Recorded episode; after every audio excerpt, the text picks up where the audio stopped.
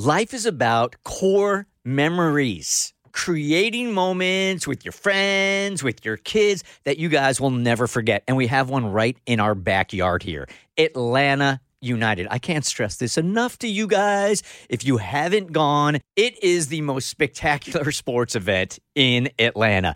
The crowd is wild. They never sit down. It is electric. It is an amazing event each and every week, and the games are right down the street. It is Atlanta. Go online, get your tickets today. ATLUTD.com.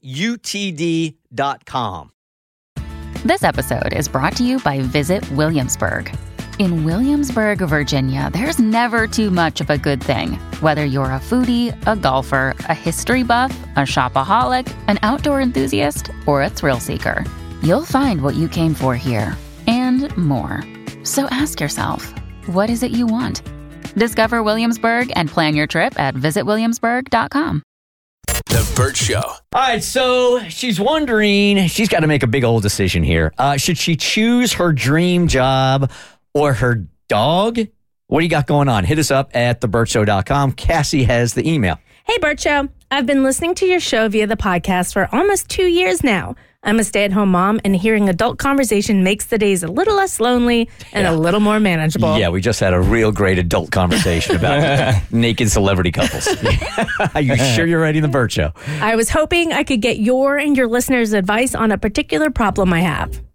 Like I said, I'm a stay at home mom to three kids under three. And I'm going to pause actually because there is a trigger warning for this for postpartum depression and self harm. So just a heads up.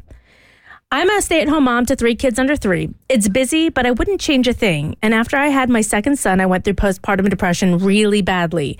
I began self harming and had intrusive thoughts, and they almost got the best of me. Praise the Lord for a supportive husband who saw and helped me as he could. It took so much to get out of that headspace, and one of the ways I learned to cope was through baking. I found making cakes, cupcakes, bread, etc. was instant gratification for something that I did for something that I did that was good. I started having friends and family order cupcakes from me, and from there it led to a small in home business that I absolutely love. It's not only good for my mental health, but financially, it's been a tremendous help. My husband's a teacher and works so hard to provide for us. He's taken up four stipends, which are extracurricular activities like coaching track, play director, etc., to make extra money, and he works in the summer to make ends meet. Having baking money come in has been incredible. Our current family car is a 2012 Corolla, and we're saving up to buy a minivan or SUV. I'm not exaggerating when I say baking could buy us a car, lol. Here's the problem. When I began, I didn't think this is what would come of it, and I didn't do any research into home bakeries.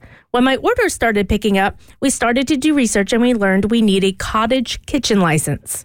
No big deal. We started the process and learned that in our state, part of the criteria is that pets and animals can never have access to your kitchen. We have a four year old Rottweiler that we love, but the way our house is laid out makes it impossible for us to make that happen. I don't want to make him an outside dog, but I don't know of any other option. We don't have the money to build a separate kitchen or rent a storefront. A health inspector will inspect our house and do random visits throughout the year to make sure my kitchen is up to code, so lying on the application license is out. We're heavily considering rehoming him. Does that make us bad people? Hmm. Baking has become my dream job, and I'm so scared that if I stop baking, I'll go into a downward spiral. Please help with any ideas or suggestions. Would you choose your dream dog or your dream job or your dog? All right, so, so for some of you that don't have dogs or don't have pets, this is an easy decision for you. Others that do, I mean, they become part of the family, right?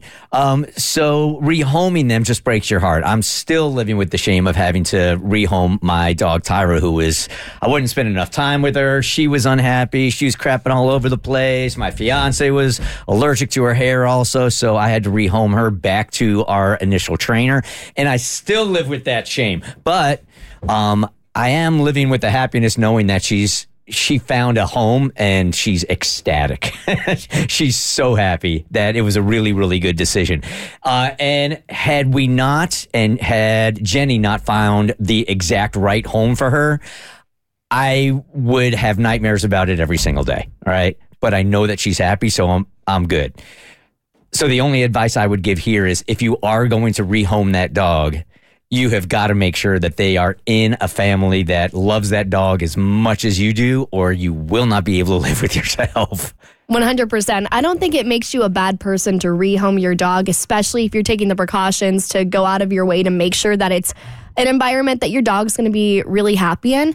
It just breaks my heart. Like the thought of having to rehome any of my pets. I have a cat now, but I grew up with dogs. And so there's just something really special about that bond that I can't imagine ever breaking up, but like if this is gonna support you and your mm. family and your mental health, like I think it, you're not a bad person for doing it. It's just a hard decision you have to make. So yeah. what, what, would you do in this case? For me, I personally couldn't do it. I, I mm-hmm. but I, I'm also I've never experienced postpartum depression, um, so I don't know what that would do to me and what kind of decisions I would have to make because of that.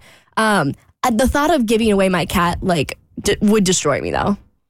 I feel like this is a situation where I would want to do what I can until I could do what I want. So, I mean, if it would be possible, what I would want to do is if I have to make him an, an outside dog for a little bit while until I get these things off the ground and I can build something better for him, I would try to do that. If that's not possible, then I would try to make sure he finds a home where he deserves to be. Because if mentally you're not okay and you are aware that you're going to go into that downward spiral, you're not going to be any good for the dog either.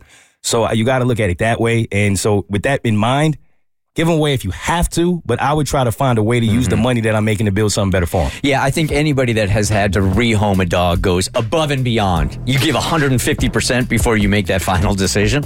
As someone who went through postpartum depression and had the intrusive thoughts and all of this, you have to find your rock to get through it. It is a dark, dark place, and no one truly understands, even though they're trying to help you. Baking is her rock. This bakery is her rock, and it got her through. I love dogs as if they're family, but you should not put a dog or an animal above your own mental health and your family's well being. And that's what you're talking about here. And so I think the best decision for you and your family is to find your dog a new place where they can be loved and then you can thrive as a family. The Burt Show.